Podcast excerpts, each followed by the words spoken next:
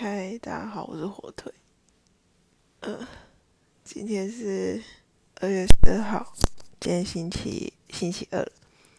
嗯，相信很多人都已经开工了，就是有工作的人。那学生的话，高中生应该已经开始上课，已经开学了。然后大学生还在放寒假。好，那今天要来说的是。呃，我最近，我最近在，应该是说我跟我跟我的同学最不一样的地方，这样听起来有点奇怪，可是我就是想要讲这件事情，就是因为我有计划毕业之后，就是大学毕业之后要读研究所，然后就想说。因为研究所都要做实验，然后我就想说，那就就先去有一先去找学校的实验室做，就是去做实验这样，然后有一个经验或是一个基础，那之后进研究所才比较可以，就是比较好上手这样子。然后，所以我在上学期，就是我刚入学的时候，我就问了一个老师，我就我就我就问那个老师有没有实验可以做。然后就说有，然后反正后来他就是引荐我到一个一个一个实验室去，然后那个实验室是我们学校的大学那一边的实验室，因为我是科大的，然后我就老师那时候让我挑说要在科大做还是要在大学，我就说我想要在大学做，因为我之我想说我之后申请的学校我想要是那个。就是一般大学这样，然后，然后我就去了，然后就每天就是在就是上学期的时候是每天每天的空堂的时间都会去做实验这样子，然后现在就是寒假嘛，然后寒假的话就是也也就是留在学校。继续做实验，就是大家都在放假，然后我就我就 继续留在学校这样子。然后今年的寒假我也是只放了十天，就是放过年的那个礼拜这样子，就上礼拜放假，然后然后礼拜一早上就回来学校，然后继续做实验，这样就是那种感觉还蛮还算蛮充实的啦，因为。因为以前寒假的时候，其实都还蛮废物的，因为毕竟才一个月，也不太能做什么事，就是顶多就是可能出去玩，或者是或者是找一个比较短期的打工，然后可能也赚不了多少钱。那现在的话，就是就是把时间都拿去做实验，然后给自己就是一点东西这样，然后然后我要分享一件。有有点，我觉得有点小尴尬的事情，就是因为过年嘛，过年回来我就想说带个伴手礼或什么来来给送给那个实验室的教授，就我们的老师，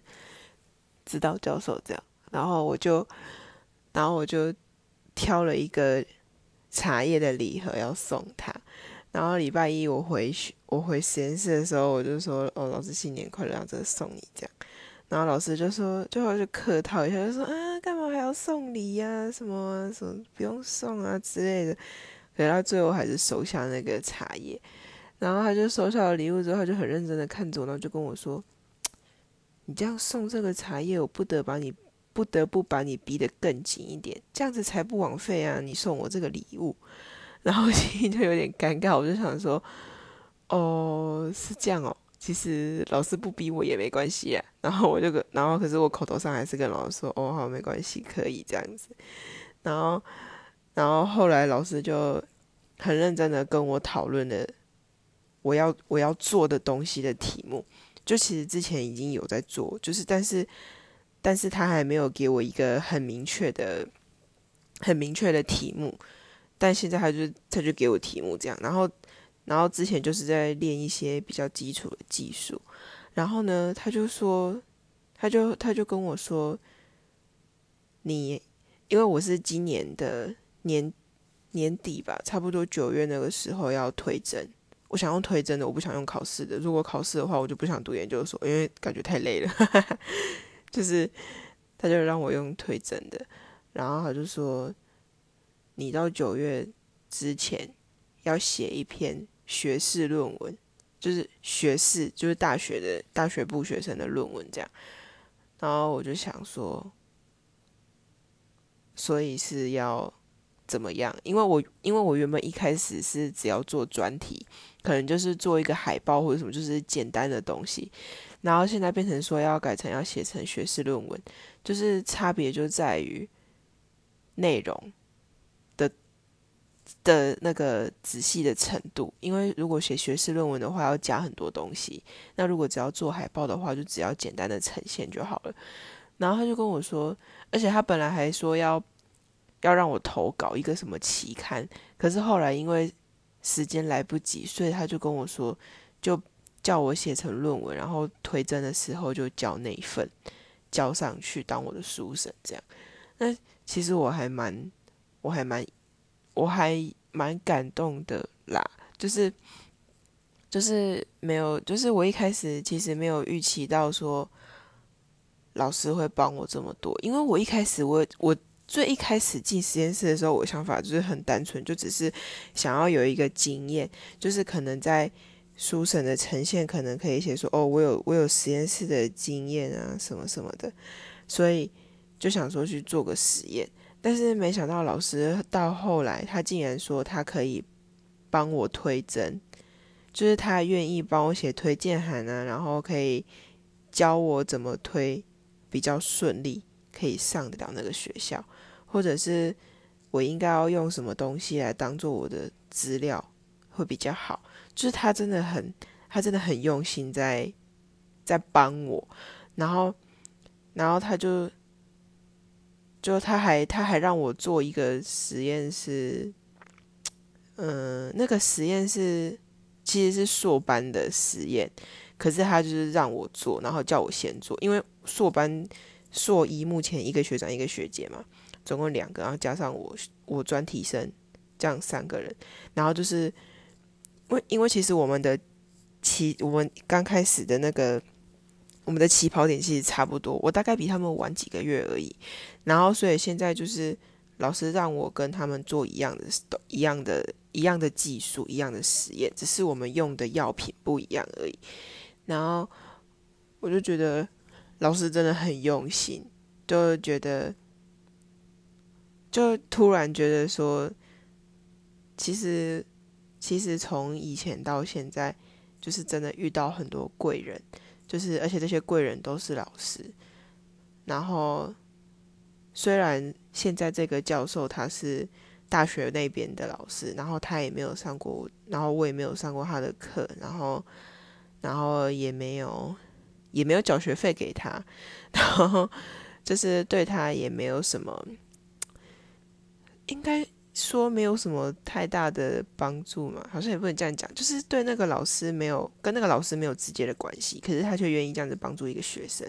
然后我就觉得真的很感动，而且他明年要退休了，就是他他到明年，就是他带完现在的硕一，就是把他们带到毕业之后，他就要退休，然后刚好明年我也二级毕业，然后我也要上研究所，然后就觉得。其实心里还是有点，